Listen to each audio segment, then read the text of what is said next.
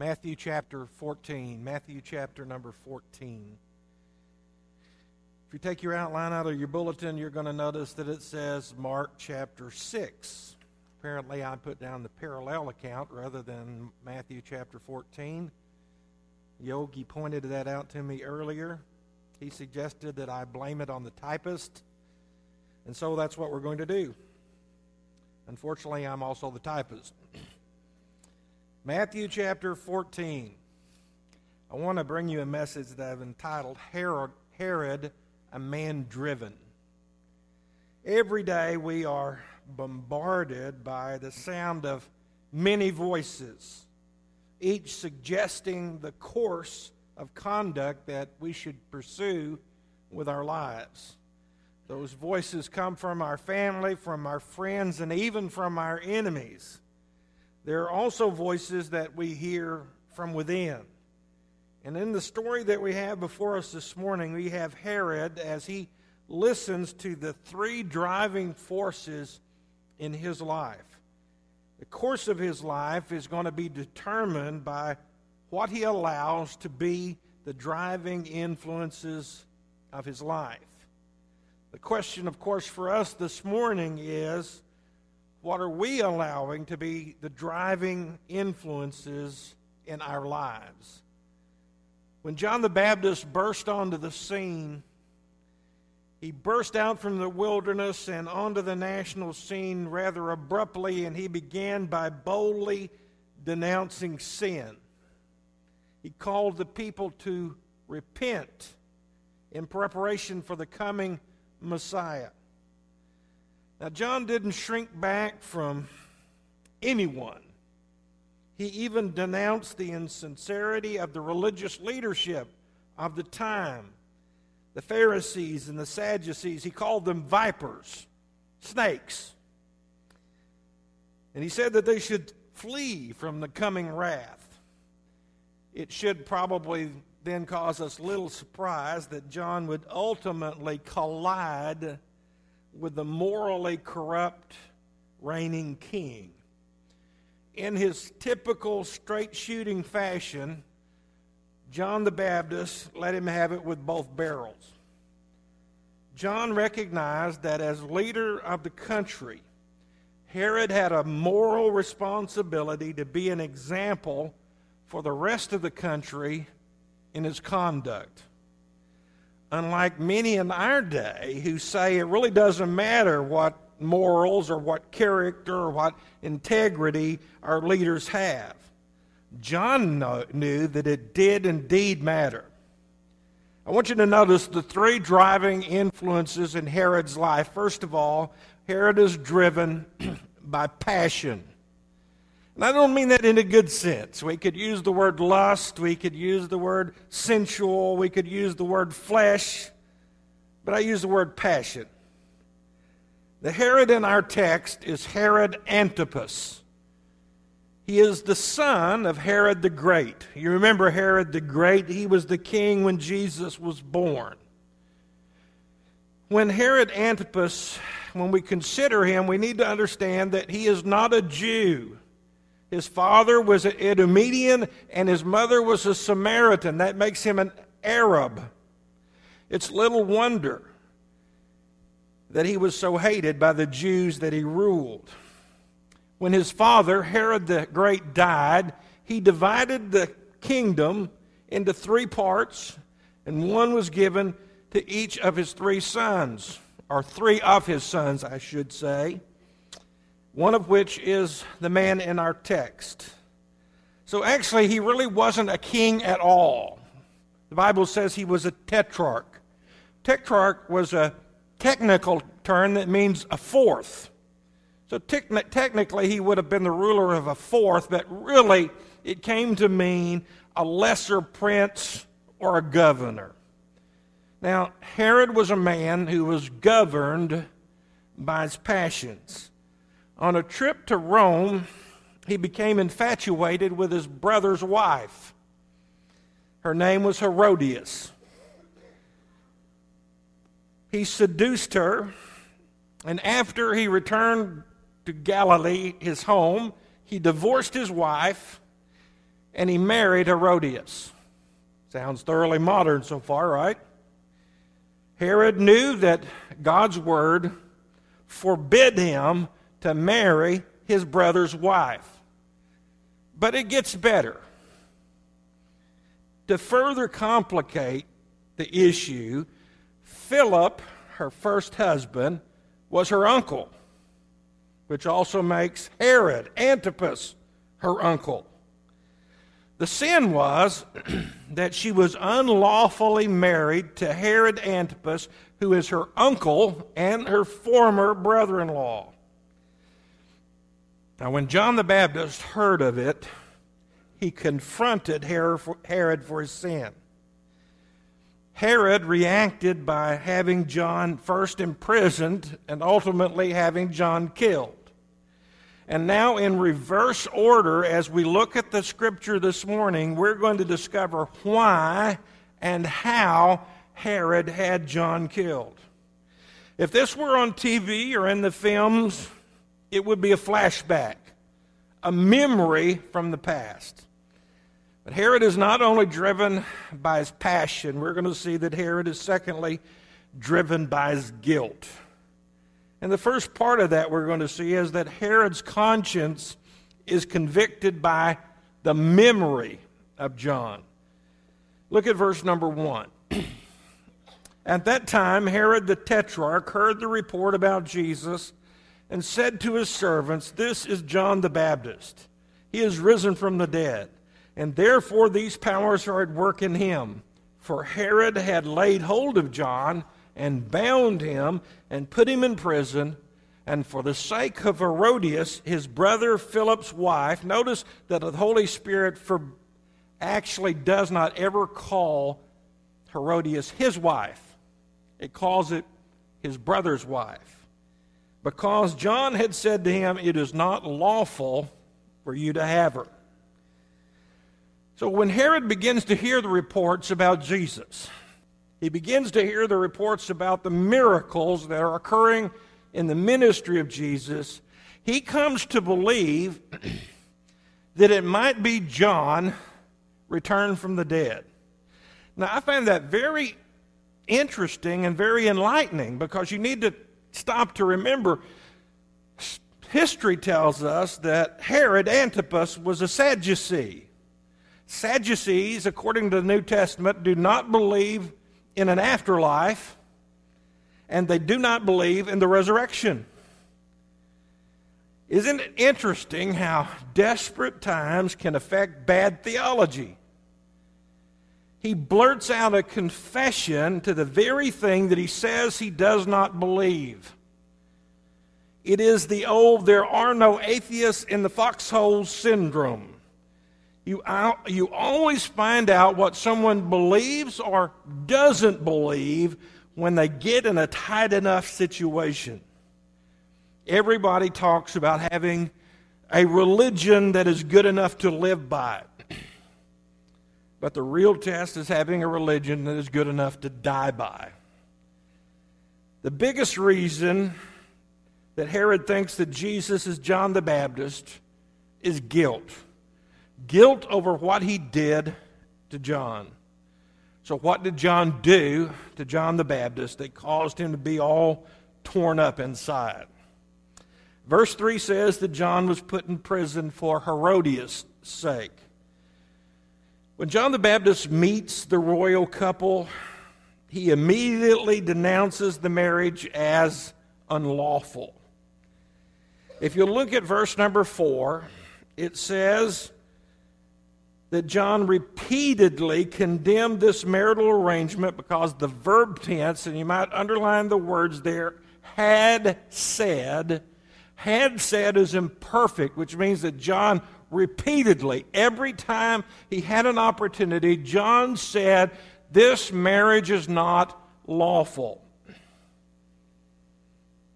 Every time John was around Herod, every time he was at a place that he might hear he preached to get incest and adultery from the Word of God.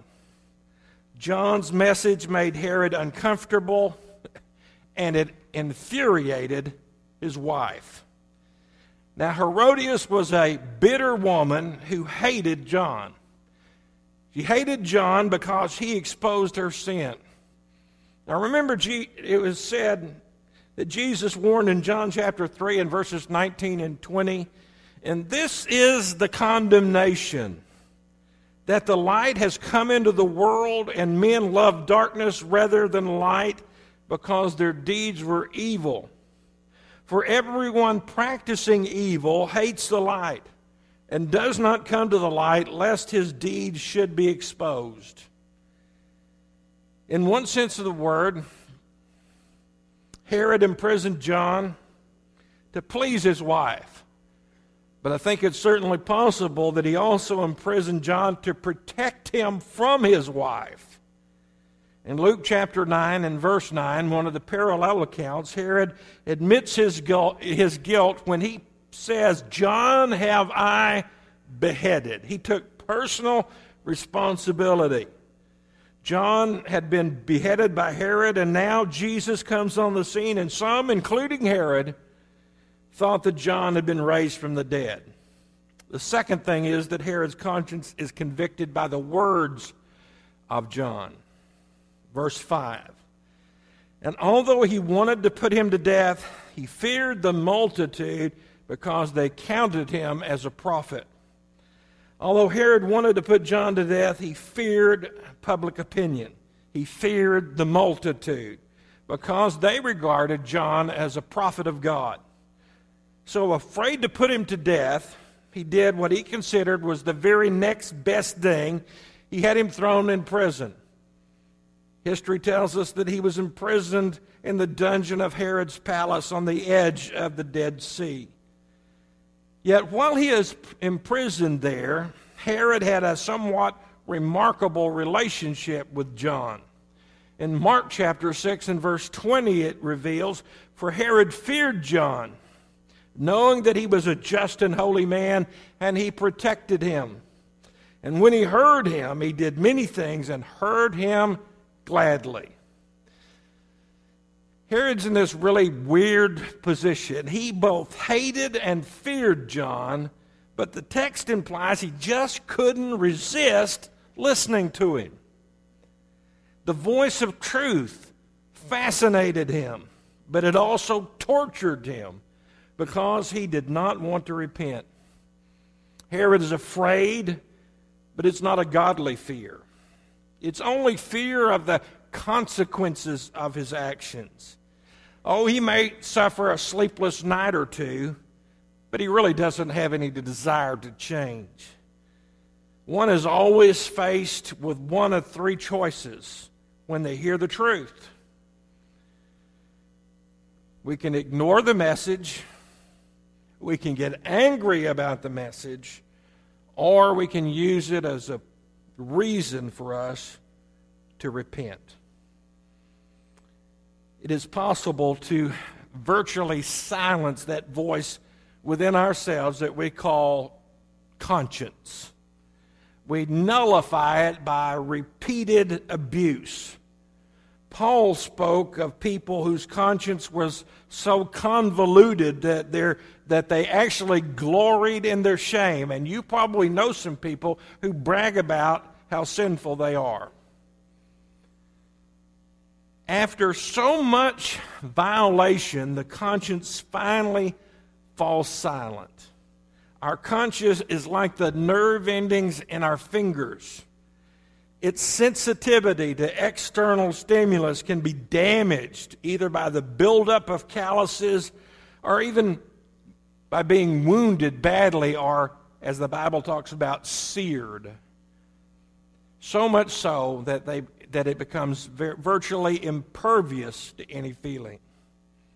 Not only is Herod driven by guilt, but third, Herod is driven by fear. Herodias has been urging Pilate, no doubt, to kill John, but so far his fear has kept him from following through. Herodias has just been biding her time waiting for an opportunity to get even with John, and that day finally came on Herod's birthday. It begins with a drunken party on verse 6. But when Herod's birthday was celebrated, Mark's gospel account in Mark chapter 6 and verse 21 tells us that, that Herod gave a huge feast in celebration of his birthday, and everybody who was anybody in his kingdom was there. Herod and his guests are having a nice little drunken party celebrating his birthday when Herodias sees her an opportunity. She sends her own daughter to dance before Herod and his guests. The Jewish historian Josephus tells us that her name was Salome and that she was a teenager at the time. So Herodias is sending her own teenage daughter to perform a shocking and suggestive dance before her stepfather and a group of drunken men. It has to be noted that that kind of dance was the art of a professional prostitute. You can't hardly imagine the wickedness necessary to put your own daughter on display in such a fashion. The drunken party leads to a foolish promise in verse 6. But when Herod's birthday was celebrated, the daughter of Herodias danced before them and pleased Herod. Therefore, he promised with an oath to give her whatever she might ask. Herod's young stepdaughter captivated him with her erotic dancing. Herod is influenced by strong drink and lust. Not a good combination for sound decisions, yet neither is it an excuse. According to Mark, Herod is moved by a desire to show his authority, and in his pride, he offers the girl whatever she should want, up to half of his kingdom. The sad reality is, Herod didn't have a kingdom, he wasn't a king. He was just a glorified Roman governor. But I want you to see the shocking request that she gives as a result of that. So she, having been prompted by her mother, said, Give me John the Baptist's head here on a platter. Salome rushes from the room. She consults with her mother. She comes back and she lays her request. Although it is her mother's idea, because her mother had said, ask for, he- ask for the head of John the Baptist, the wording is the girl's very own. She was actually demanding, I want you at once to deliver to me the head of John the Baptist on a banquet platter. Apparently, the mother's personality had passed on to her daughter. She wanted a bloody head, and she wanted right here, right now. I think that it's highly likely that Herod was suddenly very sober.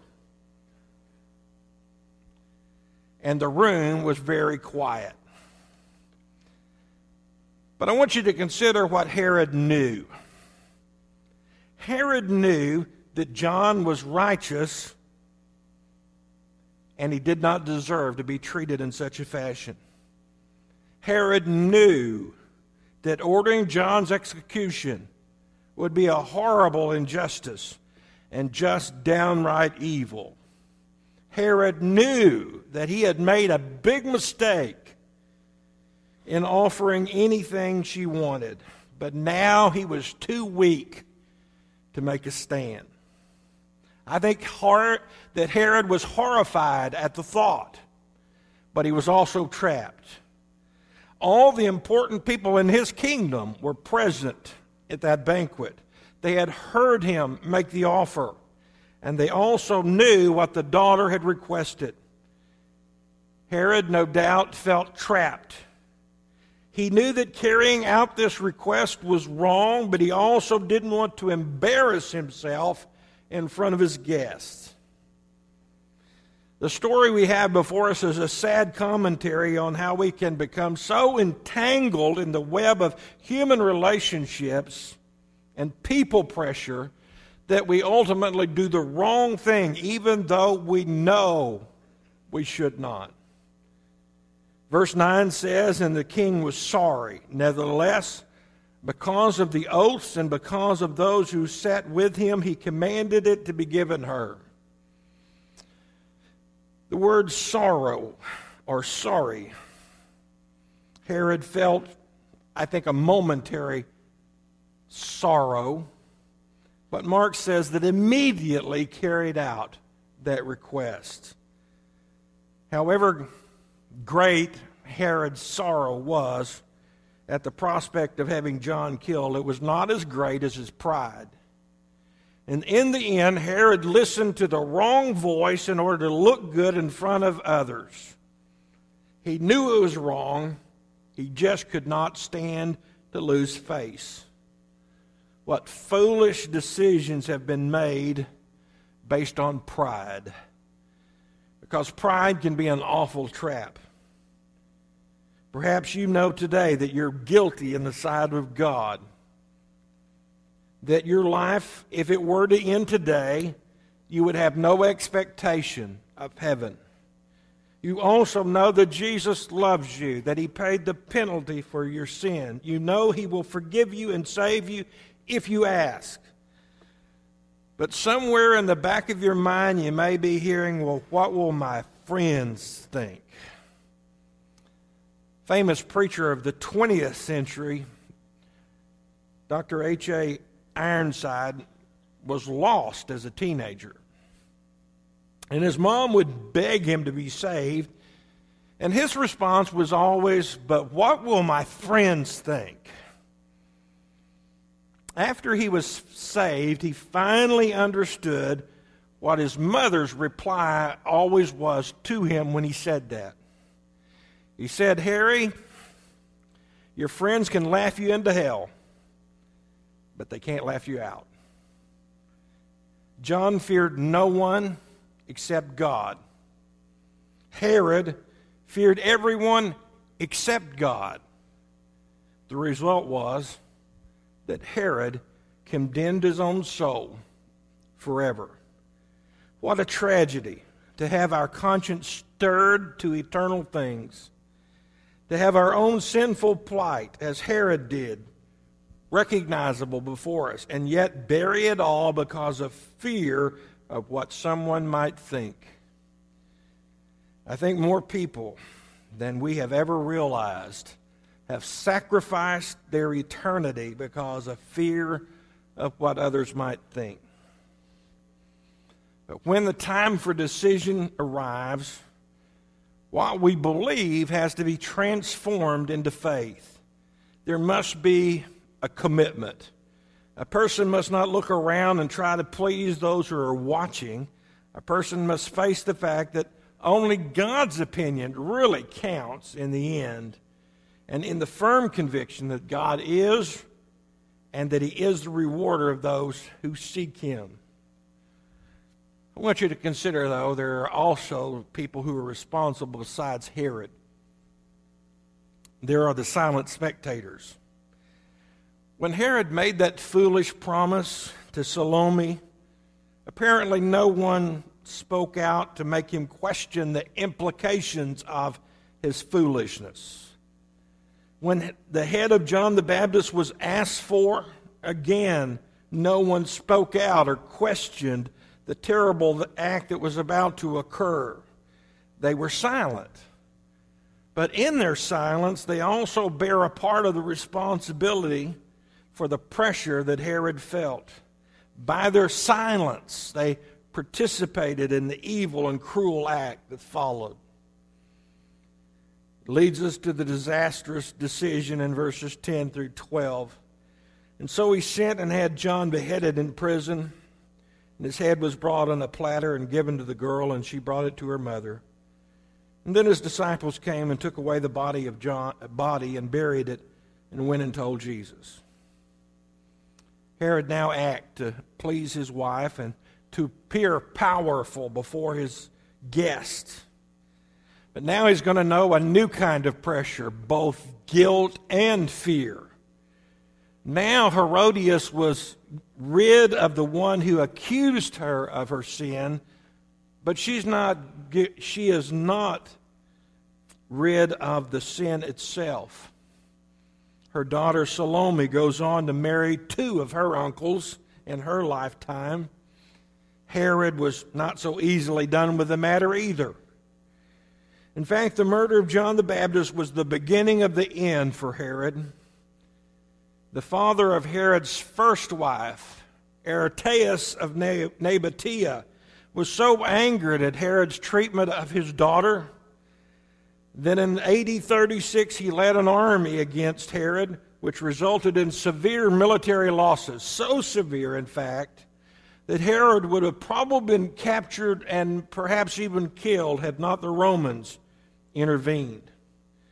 Finally, he was accused of a conspiracy against the Roman Emperor Caligula, and he was exiled into Gaul for the remainder of his life. I think that God has a lesson for each of us in these main characters. We have to be like, we have to look at Herod and understand that we don't need to allow wrong decisions to be the cause of tragedy in our lives. Or like Herodias, to be the instrument of tragedy in someone else's life. And even for John, we come to understand that terrible things sometimes happen even to those who are in the center of God's will. The last recorded mention of Herod presents the chilling reality of the death of his conscience. In Luke chapter 23 and verses 8 and 9, he has one last chance to clear his conscience. He has an audience with Jesus himself. He had an opportunity to confess what he had done, to rid his conscience of this guilt, to ask to be saved. And here's what he said Now, when Herod saw Jesus, he was exceedingly glad, for he had desired for a long time to see him, because he had heard many things about him, and he hoped to see some miracle done by him. And then he questioned him with many words, but he answered him nothing. He didn't answer because there was no need. It was obvious that Herod's conscience was long dead. The death of a conscience is a sad thing. Let's pray. Father, thank you for watching over us and caring for us. And I pray especially for anyone today who is in this place that may not know you as their personal Lord and Savior. Perhaps once again they have been made aware of their own condition, their own need to be saved. Maybe in the past they have allowed the thought of what someone might think to keep them from making a decision. I pray that you'd work in their hearts and lives this morning. I pray that you'd help them to understand that right here, this morning, they could turn to you, admit that they are sinners, ask to be forgiven, and to receive the gift that Jesus purchased on the cross of Calvary. Father, we want to thank you that Jesus has paid that cost for each of us. I pray that we'd live in such a way that we would not sear our conscience, that we would not hinder our lives because of bad decisions made for wrong reasons. Guide and direct us in this invitation, for we ask in Jesus' name. Amen.